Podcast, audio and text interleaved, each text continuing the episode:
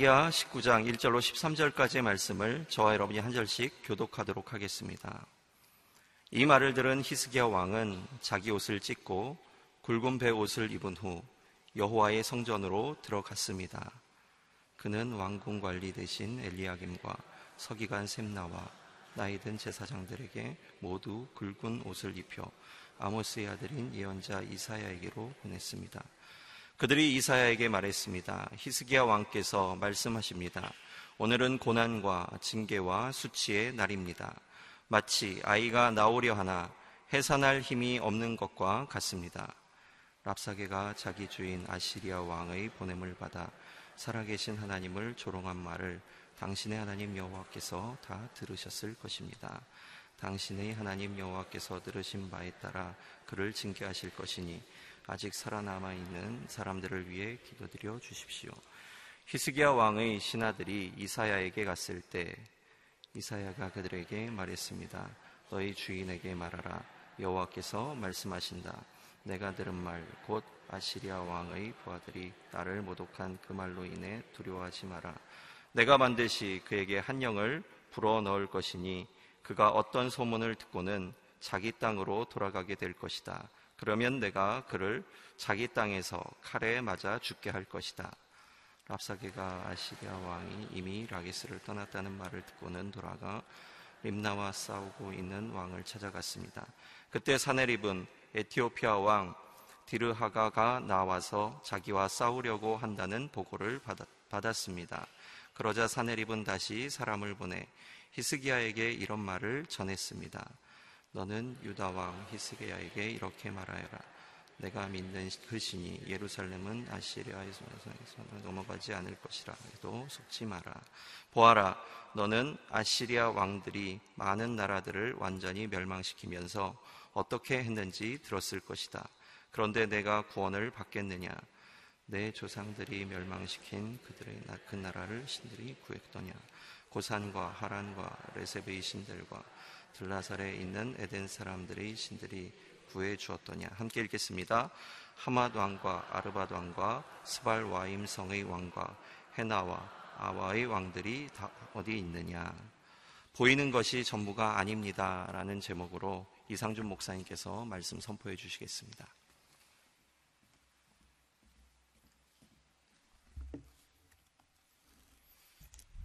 할렐루야. 오늘 하루도 말씀으로 성령으로 충만한 하루가 되기를 주님의 이름으로 축복합니다. 오늘 19장 1절 말씀에 이 말을 들은 히스기야 왕은 자기 옷을 찢고 굵은 베옷을 입은 후에 여호와의 성전으로 들어갔다. 히스기야 왕이 보고를 듣고 옷을 찢고 그리고 굵은 베옷을 입었다. 그러면 언제 이스라엘 사람들이 베옷을 입는가? 우리가 성경에서 여러 차례 보게 되죠. 회개할 때 하나님 앞에 베옷을 입기도 하고 큰 슬픔과 고난이 있을 때 베옷을 입고 하나님 앞에 엎드려서 기도하는 그런 장면들을 봅니다. 성경에서 가장 먼저 자기 옷을 찢고 베옷을 입는 그런 장면은 창세기 37장에 사랑하는 아들 요셉이 죽은 줄 알고 야곱이 자기 옷을 찢고 베옷을 입고 슬피 우는 그런 장면이 있습니다. 그러면 왜 히스기야는 이 장면에서 옷을 찢고 베옷을 입었는가? 물론 뭐 우리가 다 이해하듯이 그럴 만한 상황이었기 때문이죠. 그런데 이제 그의 행동과 또 그가 이사야에게 말했던 내용을 보면서 우리에게 주시는 메시지가 있습니다. 2절 말씀에 보면 그는 왕궁 관리 대신 엘리야김과 서기관 샘나와 나이든 제사장들에게 모두 굵은 베옷을 입혀 아모스의 아들인 예언자 이사야에게로 보냈습니다. 자신만 베옷을 입은 것이 아니라 국내 대신 엘리야김 그리고 서기관인 샘나 나이가 든 제사장들이다. 개역성경에는 제사장의 장로들이다 이렇게 표현되어 있는데 제사장들 가운데서도 리더십에 해당하는 사람들에게 전부 베옷을 입혀서 이사야 선지자에게 보냅니다. 아마도 이사야 선지자가 이 열왕기하에서는 처음으로 등장하는 장면인데, 그가 글쎄요 아주 젊은 나이는 아니어도 또 그렇게 나이가 연로할 것으로 보이지는 않습니다. 그런데 그 선지자 한 사람에게 하나님의 메시지를 전하기 위해서 제사장의 연로한 리더십을 다 배옷을 입히고 또 국내 대신과 서기관에게 배옷을 입혀서 보내는 장면입니다. 정치 지도자들 뿐만 아니라 이 여호와 하나님 신앙을 갖고 있는 이 영적 지도자들, 제사장들에게도 배옷을 입혀서 보냅니다. 이 환난은 국가적인 환난일 뿐만 아니라 하나님을 믿는 그들에게 영적인 환난이고 고난에 해당하는 것이죠. 모든 문제를 보면 실제적인 측면이 있는가 하면 영적인 측면이 있습니다. 그래서 이 문제가 왜 일어났는가, 사람들이 실제적인 측면에서 그 이유를, 그 원인을 알고자 하는 경우가 있고, 또 한편으로는 영적인 차원에서 원인을, 이유를 알고자 하는 경우가 있습니다. 근데 이 두 가지가 실제 우리 삶의 상황에서는 퍼센테이지가 좀 다를 뿐이지 대부분은 믹스가 돼 있습니다. 국가적인 문제, 실제적인 문제일 뿐만 아니라 영적인 문제이기도 했다. 그래서 왕이 그러한 분명한 감이 있었기 때문에 정치 지도자들 뿐만 아니라 제사장들, 영적인 지도자들을 함께 이렇게 보내는 장면을 보게 됩니다. 자, 그리고 나서 3절과 4절 말씀 한번 같이 읽어보겠습니다. 3절, 4절 시작. 그들이 이사야에게 말했습니다. 히스기야 왕께서 말씀하십니다. 오늘은 고난과 징계와 수치의 날입니다. 마치 아이가 나오려 하나 해산할 힘이 없는 것과 같습니다. 랍사게가 자기 주인 아시리아 왕의 보냄을 받아 살아계신 하나님을 조롱한 말을 당신의 하나님 여호와께서 다 들으셨을 것입니다. 당신의 하나님 여호와께서 들으신 바에 따라 그를 징계하실 것이니 아직 살아남아 있는 사람들을 위해 기도드려 주십시오. 아직 살아남아 있는 사람들을 위해 기도드려 주십시오. 물론 예루살렘은 지금 포위를 당한 것도 아니고 공격을 당한 것도 아니죠. 왕은 멀쩡하고 왕궁도 아무 공격을 받은 상황은 아닙니다. 그러나 이미 유다의 견고한 성읍들이 다 공격을 받은 상태이기 때문에 아직 살아남아 있는 자들을 위하여라는 이런 굉장히 심리적으로 압박감을 받고 있는, 매우 상심해 있고 이미 어느 정도 패배의 쓰라린 아픔을 겪고 있는 그런 마음으로 아직 그래도 살아남아 있는 사람들을 위해서 기도해달라 이렇게 요청을 하게 됩니다. 자, 그런데 긴 이야기를 했지만 히스기야 왕이 이사야에게, 선지자 이사야에게 한 말 가운데 3절에 나오는 오늘은 고난과 징계와 수치의 날입니다. 저를 한번 따라해 보시겠어요? 오늘은 고난과 징계와 수치의 날입니다. 이 세 가지 단어, 고난과 징계와 수치라는 이 세 가지 단어가 히스기야가 이 사건을 해석하는 관점이었어요. 그 세 가지를 가지고 이야기를 하는 것입니다. 오늘은 고난의 날입니다. 첫 번째, 고난의 날. 영어로 distress라고 되어 있는데, 고난, 환난, 고통, 어려움의 날입니다. 다른 어떤 해석을 하기 이전에, 다른 어떤 설명을 하기 이전에 그냥 고난은 고난이고 고통은 고통인 것이죠. 환난은 그냥 환난인 것입니다. 어떻게 이런 어려움이 우리에게 임했는가. 그가 왜 옷을 찢고 베옷을 입었는가. 사실 이 세 가지 단어로 해석이 가능한 것이거든요. 첫 번째는 고난의 날이기 때문인 것이죠. 고난의 날 그가 하나님 앞에 엎드렸어요. 이 유다가, 아시리아가 이 정도로 전면적으로 밀고 들어오면 감당할 능력이 없습니다. 그래서 아이를 해산하게 되었는데 해산할 힘이 없다, 아이를 낳을 힘이 없다 이렇게 이야기를 하죠. 아이를 낳는다는 것은 사실 굉장히 긍정적인 개념이죠. 생명이 태어나는 것이죠. 근데 지금 상황은 생명이 태어나는 긍정적인 상황이 아니잖아요. 적군이 밀고 들어왔는데 그 전쟁을 감당할 힘이 없는 것이잖아요. 근데 아이를 낳으려고 하는데 해산할 힘이 없다 이런 표현을 사용했어요. 그것은 무엇이냐면 문제 상황인데 그 문제를 풀 수 있는 방법이 없다는 거예요. 기운이 없다는 거예요. 전쟁이 앞에 코앞에 닥쳤지만 그 전쟁을 치를 능력이, 군사력이, 상대방이 지적한 것처럼 정말 군사력이 제대로 없다는 것입니다. 저는 이 문제를 묵상하면서, 여러분, 문제를 풀면 학생이 문제가 있어요. 근데 그 문제를 풀면 실력이 향상되는 거죠. 근데 문제가 줄줄이 계속해서 나오는데 하나도 풀지 못해요. 그럼 학생의 실력이 향상되는 게 아니라 자신감을 잃게 되고 절망하게 되고 자존감이 무너지고 열등감에 사로잡히고, 근데 그걸로 끝나지가 않습니다.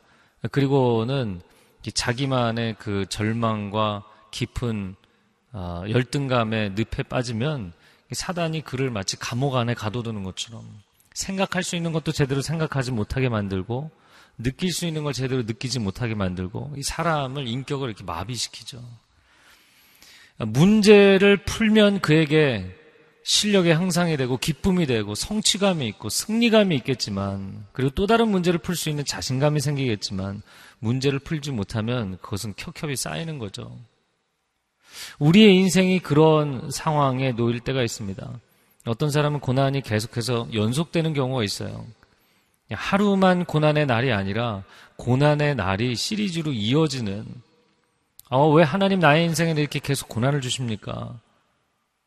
하나님께서 우리의 인생 가운데 단련하시는 경우도 있지만, 문제는 원수 사단이 우리를 가둬두고 코너에 몰아붙여서 우리를 창살 없는 감옥에 가두어서 우리가 생각할 수 없이 만들고 빠져나올 수 없이 만들고, 마치 복싱을 할 때 코너에, 링에 몰려서 계속해서 맞는 것처럼. 어제 양재 수요 저녁 예배를 드리면서 말씀에 대해서, 말씀이 하나님께서 우리의 생각에 지혜를 주시는 것에 관해 이야기를 했어요. 그리고 함께 기도를 했는데, 하나님께서 처음 사람을 창조하실 때 모든 짐승의 아담이 이름을 붙여줄 정도로 놀라운 창의성을 주셨어요. 지혜를 주셨습니다. 통찰력을 주셨습니다. 그냥 이 짐승이 오는 것을 보고 그 모양, 처음 모양만 딱 보고 그냥 이름을 지었어요. 고민하지 않았어요. 주저하지 않았어요. 그 모든 동물의 이름을 지어줄 뿐만 아니라 기억할 수 있는 인간에게 놀라운 지성이 있었습니다. 지적 능력이 있었어요. 근데 하나님의 신이 사람을 떠난 이후에 사람이 그냥 껍데기만 남게 되고, 두려움과 근심과 불안에 갇혀서 살면서 인간은 이 정상적으로 지성과 감성과 의지가 기능하지 못하게 되는, 우리의 인격이 보이지 않는 창살이 없는 감옥에 갇히게 되는. 성령 하나님이 우리 가운데 임하시면, 주 여호와의 신이 우리에게 임하시면 포로된 자에게 자유를, 갇힌 자에게 노임을 선포하시는 줄로 믿습니다. 태어날 때부터 나는 머리가 안 좋아. 왜 안 좋지? 하나님이 나에게는 지혜를 안 주셨나? 물론 태어날 때 건강이나 여러 가지 측면도 있겠죠. 그러나 사람의 마음에 끊임없이 상처, 환난과 고난이 켜켜이 쌓이다 보면 나중에 이렇게 사람이 정상적으로 생각할 능력을 잃어버려요.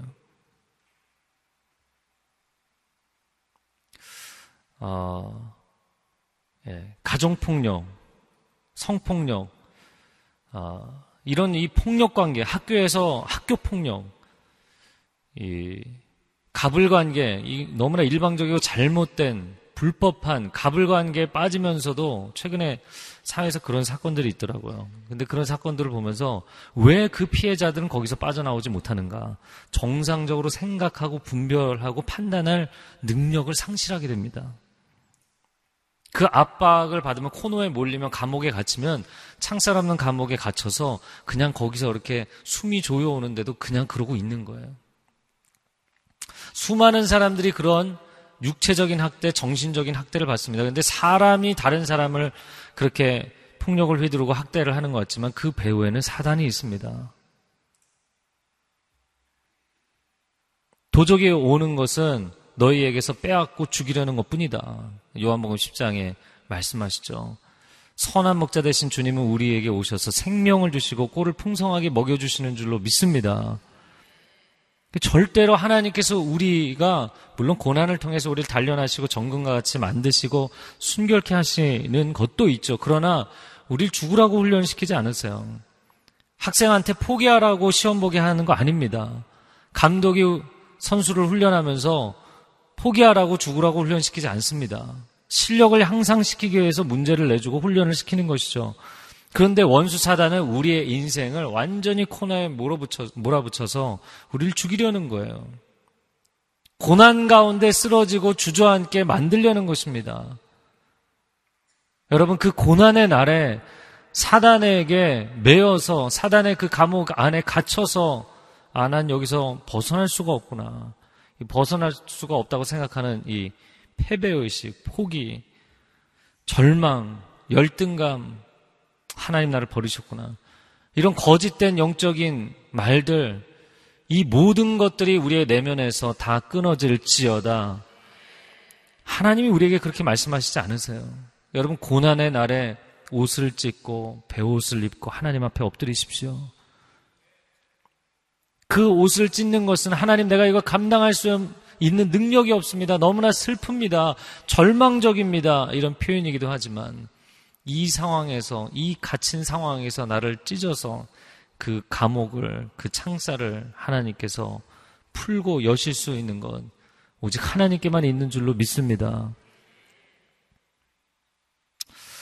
제가 어제 이렇게 사실은 메시지를 하면서 그 메시지에서 그런 얘기를 하려고 했던 것은 아닌데 기도하면서 하나님께서 그런 메시지를 주셔서 나눴던 것이거든요. 내면의 원수 사단이 우리를 가둬두기 때문에 우리가 정상적으로 생각하고 판단할 수 없게 만드는, 직장 생활하는 수많은 사람들이 그런 컨디션에 빠져 있습니다. 그러니까 시간은 정말 하고 많은 시간을 앉아서 보내지만 전혀 여기서 이렇게 마치 컴퓨터가 프로세서가 돌아가는데 굉장히 느리게 생각도 나지 않고 창의성도 나오지 않고 기억도 나지 않고 막 이런 상태에 빠져 있는 사람들이 너무나 많아요. 학생들도 많고 가정주부들도 많고. 여러분, 성령께서 우리 가운데 임하시면 우리의 생각 가운데 자유함과 평강을 허락하여 주실 줄로 믿습니다. 제가 새벽에 일어나서 보니까 이메일이 3통 왔더라고요. 근데 그 중에 한 통이 어제 예배 참석한 사람이었어요. 전 누군지 몰라요. 21살의 청년이 목사님 이야기가 저의 이야기였습니다. 학교를 다니면서 학교 폭력을 심하게 당했더라고요.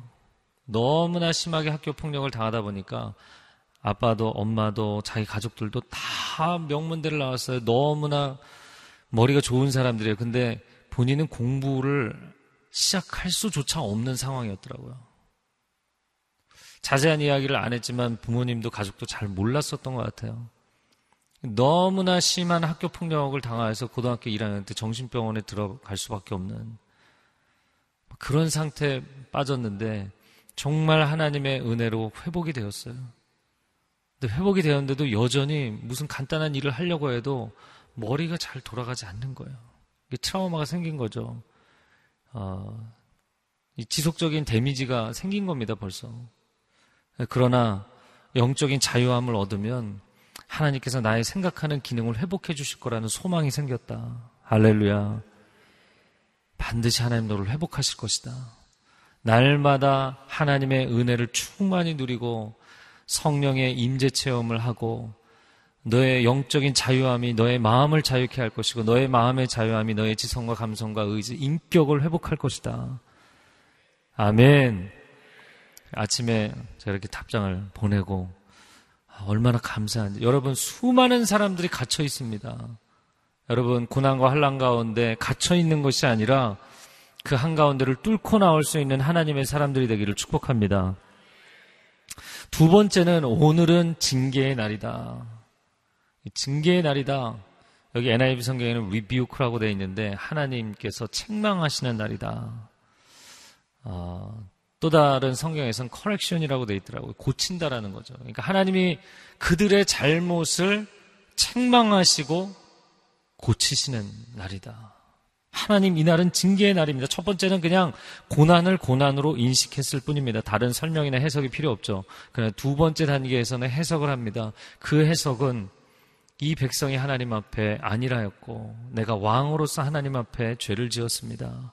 하나님을 온전히 의지하겠다고 시작하였는데 내가 이집트를 의지하였고 하나님을 온전히 의지하지 않았습니다. 이날은 징계의 날입니다. 회개의 심정으로 하나님 내가 죄를 지었습니다. 내게 사람들에게는 보이지 않을지 모르지만 하나님께는 보이는 그 문제를 하나님이 드러내셨습니다. 여러분, 징계의 날, 회개의 날에 베옷을 입고 하나님 앞에 엎드리십시오. 언제 옷을 찢고 베옷을 입는가? 언제 멀쩡하고 화려하고 멋있는 그 왕복을 찢고 베옷을, 까끌까끌한 그 베옷을 입고 하나님 앞에 엎드려서 나아가는가? 내 죄가 드러났을 때입니다. 그때 괜찮은 척, 멀쩡한 척 하는 것이 아니라 하나님 앞에 엎드려 회개하십시오. 세 번째입니다. 오늘은 수치의 날입니다. 이 NIV 성경 버전에는 disgrace라고 돼 있어요. 은혜의 날의 반대말이죠. grace가 아니라 disgrace의 날이다. 수치의 날이다. 개역 성경에는 능욕의 날이다 라고 돼 있습니다. 능욕의 날. 자, 그런데 이 고난이 우리의 죄를 드러냈기 때문에 징계의 날이고, 그러나 이 고난이 우리와의 관계에서는 징계이지만 하나님과의 관계에서 놓고 보니까 하나님의 백성들이, 하나님의 이름으로 일컬음을 받는 백성들이 이런 수치와 고난을 당하게 되었단 말이죠.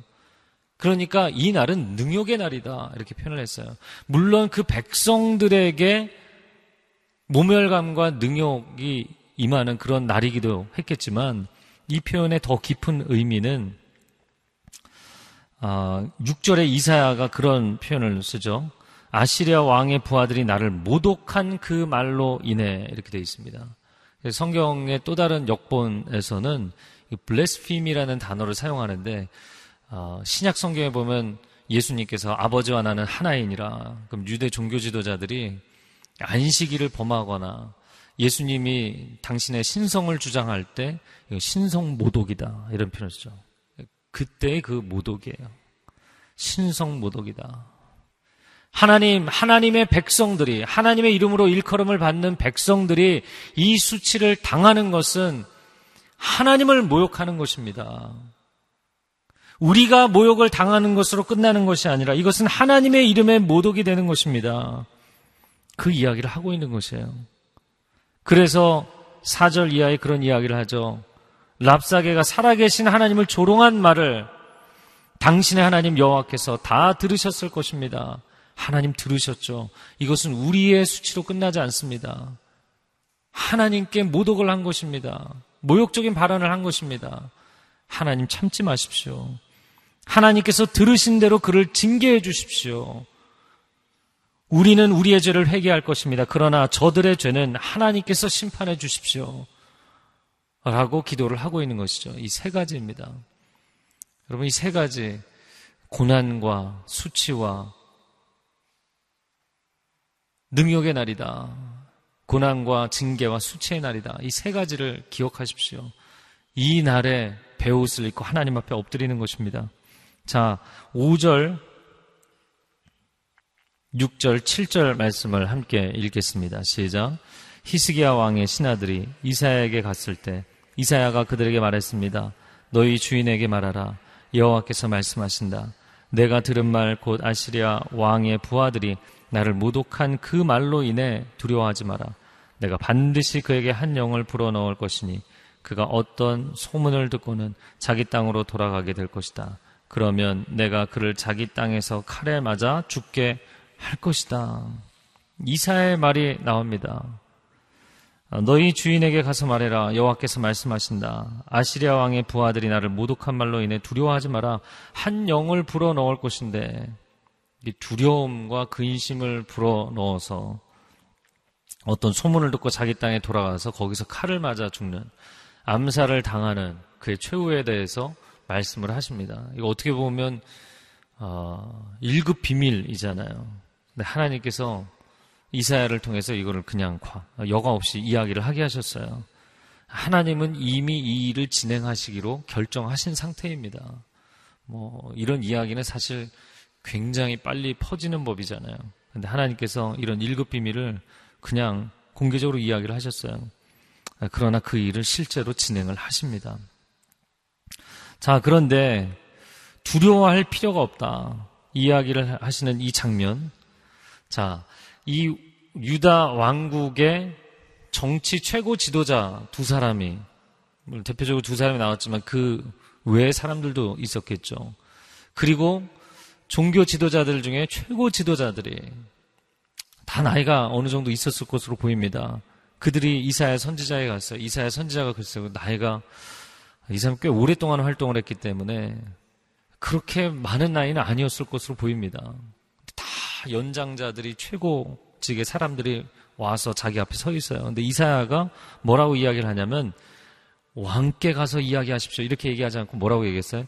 너희 주인에게 가서 말해라 이렇게 얘기했어요. 약간 이 장면을 보면 젊은 사람이 굉장히 무례해 보이는, 저만 그렇게 생각하나요? 이게 상당히 무례하게 보일 수 있는 장면이겠다. 지금 시츄에이션이 그런 거예요. 너희 주인에게 말해라 라고 표현을 했어요. 그런데 이스라엘 왕에 대해서만 그렇게 표현한 게 아니었어요. 두 번째 무슨 표현을 쓰냐면, 아시리아 왕의 부하들이 나를 모독한 말로 인해 두려워하지 마라.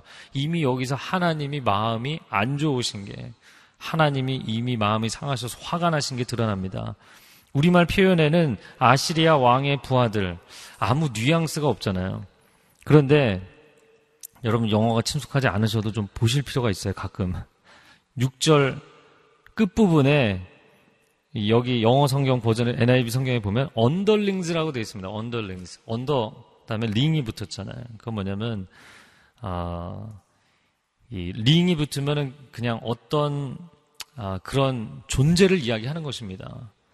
밑에 있는 것들, 이런 표현이에요. 밑에 있는 것들. 상당히 경멸적인 어조로 이야기를 한 겁니다. 너희가 감히 나를 조롱하다니. 아시리아 왕의 밑에 있는 것들, 하수인들이 와서 이야기한 것 같고 왜 두려워하냐, 이런 표현이에요. 이렇게 이 단어 하나로 그냥 속이 풀리는 것 같아요. 단어 하나로.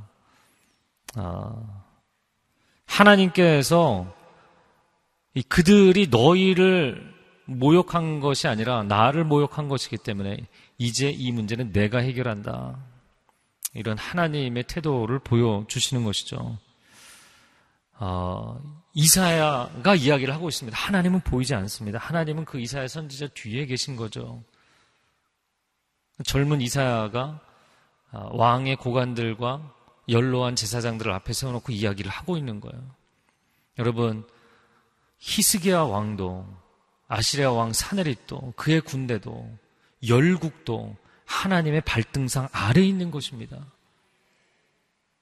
하나님께서 히스기야 왕, 너희 주인에게 가서 얘기해라. 아시리아 왕의 하수인들, 심부름꾼들, 그거 신경 쓰지 마라. 이렇게 굉장히 과감한 표현을 쓰게 하셨어요, 젊은 선지자에게.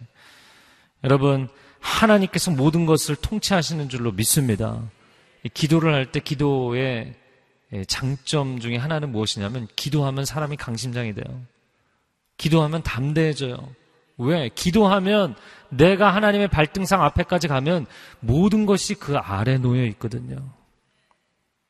내가 그 상황 아래 놓여 있다가 내가 기도하면 하나님 품 안에 들어가고 하나님 품 안에서 하나님 발등상 아래에 있는 세상을 보게 되기 때문에 사람이 기도하면 강심장이 됩니다. 그래서 근거 없는 자신감이 막 생기고 담대해져요. 할렐루야. 그런 경험을 하시죠? 그런데 기도가 이렇게 하나님 보좌까지, 발등상까지 올라가다 중간에 멈추시는 분들이 있어요. 멈추지 마시고 하나님 품 안에 들어갈 수 있기를 바랍니다. 기도가 땅의 관점에서 하늘의 관점으로 완전히 디코딩이 될 때까지, 컨버팅이 될 때까지 들어가셔야 돼요. 그러고 나면 새로운 조망권이 생기는 겁니다. 하나님의 그 천국의 전망대에서 세상을 바라보고, 천국의 전망대에서, 하나님 보좌의 전망대에서 내 인생을 바라볼 수 있는 영적인 관점이 열리기를 바랍니다. 근데 그것이 이 성전에서 새벽에 기도할 때, 또 이 CGN TV를 통하여서 새벽에 골방에서 기도할 때, 예배할 때, 그때만 그 관점이 열리는 것이 아니라 매일 살아가는 그 삶의 순간에, 낮 시간에도, 일터에서도, 사람을 만날 때도, 홀로 있을 때도 그 하나님의 발등상 앞에서, 하나님의 품 안에서 세상을 조망하게 되면 완전히 다른 관점으로 살게 되는 거예요. 저와 여러분에게 하나님의 관점이 열리기를 축복합니다. 그리고 나서 하나님의 시각에서, 하나님의 관점에서 보면 전혀 다른 해법들이 보이기 시작하는 것이죠. 나는 아무런 방법이 없어요. 여러분 사방으로 우겨쌈을 당하였을 때 어디로 가지 아무리 봐도 길은 없어요. 출구는 없어요. 그러나 미로의 어느 지점에서도 열려있는 곳이 있습니다. 바로 하늘입니다. 할렐루야, 하늘이에요. 제주도에 갔을 때 뭐 아시아 최대 그 미로 공원 근데 가봤는데 중간중간에 전망대를 만들어놨다고. 사람들이 얼마나 답답하면 그런 걸 만들어놨을까. 중간중간에 높은 대를 세워놔서 한참을 헤매다가 도저히 안 되겠다 싶으면 그 대 위에 올라가서 위에서 이렇게 보는 거야. 아, 이렇게 해서 이렇게 가면 되는구나. 여러분, 길이 보이지 않을 때 하나님께로 나아가십시오. 아니, 내가 이렇게 사방으로 막혀있는데 무슨 길이 있겠나, 방법이 있겠나. 아니요, 하나님 품에 안기면 길이 보입니다. 길이 없는 곳에 길을 열어놓으시는 하나님이신 줄로 믿습니다. 8절, 9절 말씀 같이 읽겠습니다. 시작. 아시리아 왕이 이미 라기스를 떠났다는 말을 듣고는 돌아가 림나와 싸우고 있는 왕을 찾아갔습니다. 그때 사네립은 에티오피아 왕 디르하가가 나와서 자기와 싸우려고 한다는 보고를 받았습니다. 그러자 사네립은 다시 사람을 보내 히스기야에게 이런 말을 전했습니다. 그리고는 사실 뭐 랍사게가 와서 했던 얘기하고 똑같은 얘기를 했어요.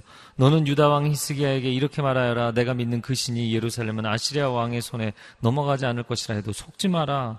봐라, 너는 아시리아 왕들이 많은 나라들을 완전히 멸망시키면서 어떻게 했는지 들었을 것이다. 그런데 내가 구원을 받겠느냐. 내 조상들이 멸망시킨 그들을 그 나라의 신들이 구했더냐. 여러 나라들을 들어서 구하지 못했다 이야기를 합니다. 랍사게가 8절에 보면 아시리아 왕이, 사네립이 라기스를 떠났다는, 이미 떠났다는 말을 들었다. 이 표현이 무엇인가?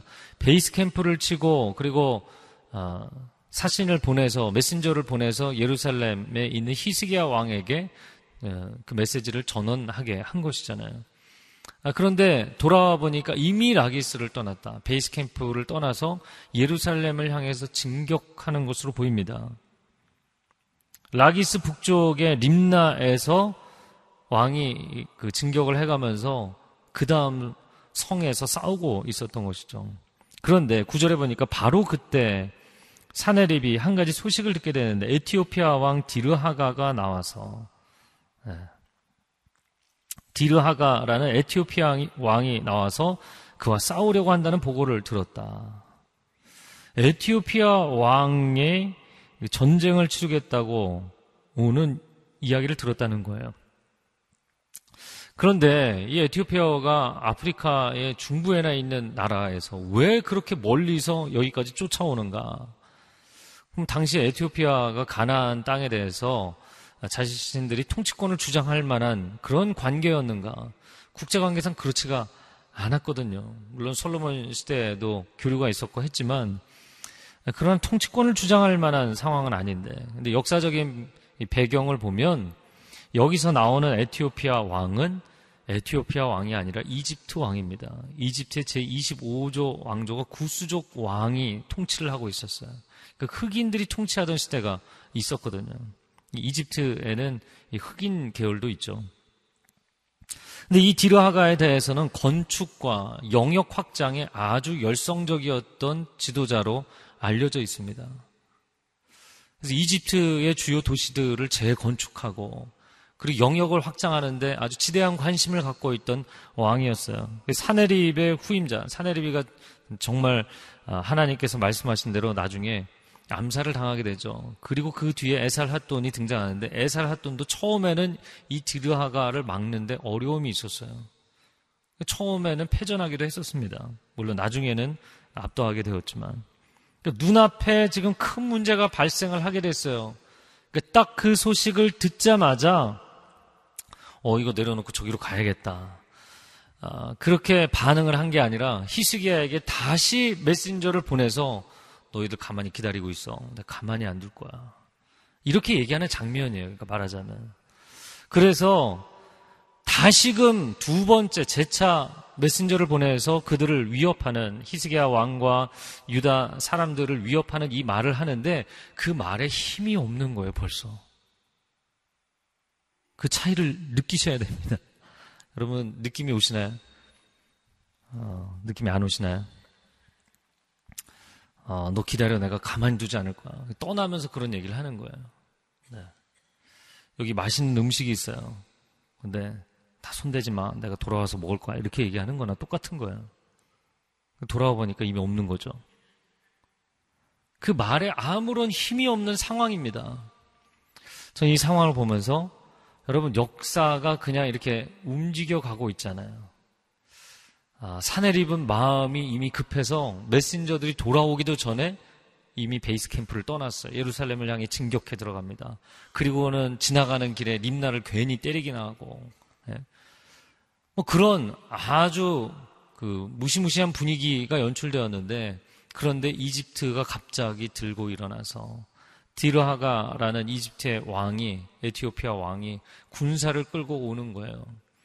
여러분 여기 어디에도 하나님이 그를 보내셨다라는 표현은 없지만 하나님이 움직이기 시작하셨어요. 할렐루야. 저를 한번 따라해보세요. 하나님께서 움직이기 시작하셨습니다. 할렐루야. 그럼 산헤립은 자신이 세계를 움직인다고 생각하고 그 만국을 자기가 다스린다고 생각했기 때문에 자기가 조급해서 움직이기 시작하잖아요. 그러나 그가 움직이기 시작한 것이 아니라 역사의 배후에서 하나님이 움직이시기 시작했어요. 이제 하나님이 해결하실 것입니다. 할렐루야. 하나님이 해결하실 것입니다. 고난의 상황 아래 갇혀서 살지 마시고 고난의 상황 넘어 하나님 품 안으로 들어가십시오. 하나님의 발 아래에 있는 문제는 하나님이 해결하실 줄로 믿습니다. 이 시간 함께 기도하겠습니다. 한 가지 기도하겠습니다. 하나님, 내가 상황 안에 갇혀있고 나를 무고하게 이유도 없이 불법하게 압박하고 괴롭히고 모함하고 오해하는 사람 아래에 갇혀있습니다. 하나님 고난의 시간을 통해서 하나님이 우리를 정금과 같이 만들기 원하시지만 그러나 하나님의 의도와 계획과는 달리 원수 사단은 우리를 고난의 코너에 몰아붙여서 우리를 가둬두려고 합니다. 모든 묶임은 풀릴지어다. 모든 묶임은 풀릴지어다. 하나님의 백성들에게 자유함과 담대함과 믿음의 승리의 선포가 있게 하여 주시옵소서. 그렇게 기도하기를 원하시는 분들은 자리에서 일어나서 기도하십시오.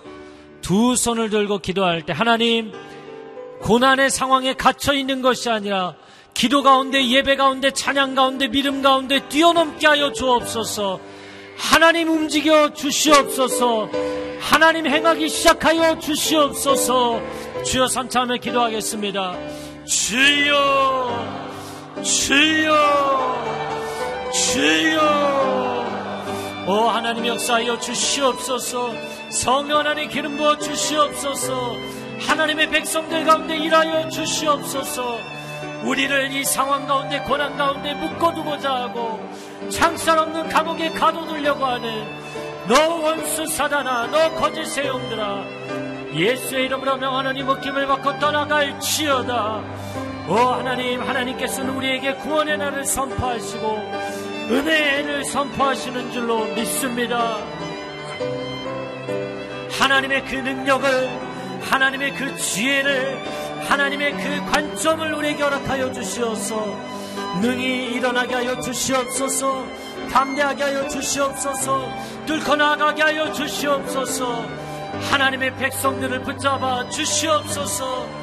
오 하나님 절망하지 않게 하여 주시고 포기하지 않게 하여 주시고 타협하지 않게 하여 주시옵소서. 우리의 생각과 감정과 의지의 기능이 회복되게 하여 주시옵소서. 성령 하나님 우리 가운데 감동을 허락하여 주시고 기도와 찬양과 예배 가운데 하나님 보좌 앞에 엎드릴 때 우리를 품에 안아주시는 하나님 우리의 눈을 열어주시옵소서. 눈을 열어주시옵소서. 하나님의 발등상 안에 모든 문제들이 있는 것을 보게 하여 주시고, 하나님께서 행하시고 하나님께서 역사하시면 하나님 모든 것을 해결하시는 것을 보게 하여 주시옵소서. 그렇게 능력 가운데 우리를 붙잡아 주시고 행하시고 역사하시는 하나님을 찬양합니다. 할렐루야, 할렐루야, 할렐루야, 할렐루야, 할렐루야. 아멘. 하나님의 아들, 딸들이여 성령 충만할 지어다. 하나님의 백성들이여 성령 충만할 지어다. 하나님, 우리가 날마다 이 도시 문명의 유익을 먹으며 사는 것 같지만 사실은 감옥의 교도소에 주는 배식을 해주는 음식을 먹고 있는 것과 같은 상황이 전개될 때가 너무나 많습니다. 우리가 이 도시 문명 안에서 사람들이 주는 유익을 얻고 사는 것 같지만 우리 자녀들이 끊임없이 학교에서 공부의 경쟁에서 압박감에 시달리고 창살 없는 감옥에 갇혀 살고 있습니다. 수많은 가정의 아버지들이 직장에서 끊임없이 스트레스와 압박감에 시달리며 사람에게 눌리고 그 배후에 있는 어둠의 세력에 눌려서 살고 있습니다. 자녀 양육에 대한 부담감과 가정 살림에 대한 부담감과 가족에 대한 부담감으로 끊임없이 어머니들이 압박감에 시달리며 살아가고 있습니다. 하나님의 아들, 딸들이여 자유할지어다. 해방될지어다. 원수 사단의 거짓말에 속지 말지어다. 하나님, 우리의 믿음의 관점을 열어 주시옵소서. 하나님, 우리가 기도하고 예배하며 나아갈 때 우리의 영혼이 천상으로 비상하는 경험이 있게 하여 주시옵소서. 하나님의 발등상 아래 원수를 하나님께서 무릎 꿇게 하시고 하나님께서 행하시기 시작하는 것을 보게 되는 하루가 되게 하여 주시옵소서. 할렐루야, 놀라운 승리가 시작되는 하루가 될지어다. 승리를 주시는 우리 하나님께 영광의 박수 올려드리겠습니다. 할렐루야. 하나님을 찬양합니다. 하나님의 이름을 높여드립니다.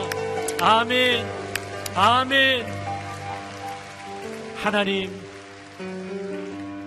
이 나라의 상황, 이 유다의 상황, 아시리아 왕이 전 국토를 짓밟고 다니는 상황은 하나도 변한 것이 없지만, 하나님, 하나님께서 마치 저 멀리 대해로부터 조각구름이 올라오게 하시는 것처럼 커다란 변화를 예고하시는 줄로 믿습니다. 하나님, 우리의 삶 가운데 우리가 믿음의 눈을 들어서 조각구름이 일어나는 것을 보게 하여 주시고, 이집트의 왕을 일으키셨다는 소문을 듣게 하여 주시고, 승리의 소식이 오게 하여 주시옵소서.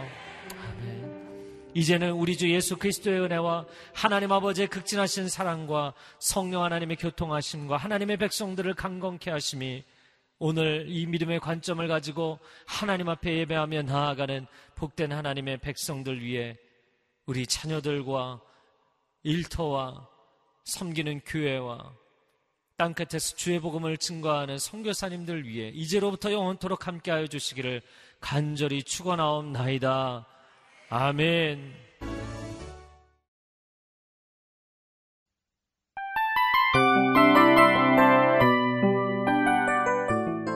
이 프로그램은 청취자 여러분의 소중한 후원으로 제작됩니다.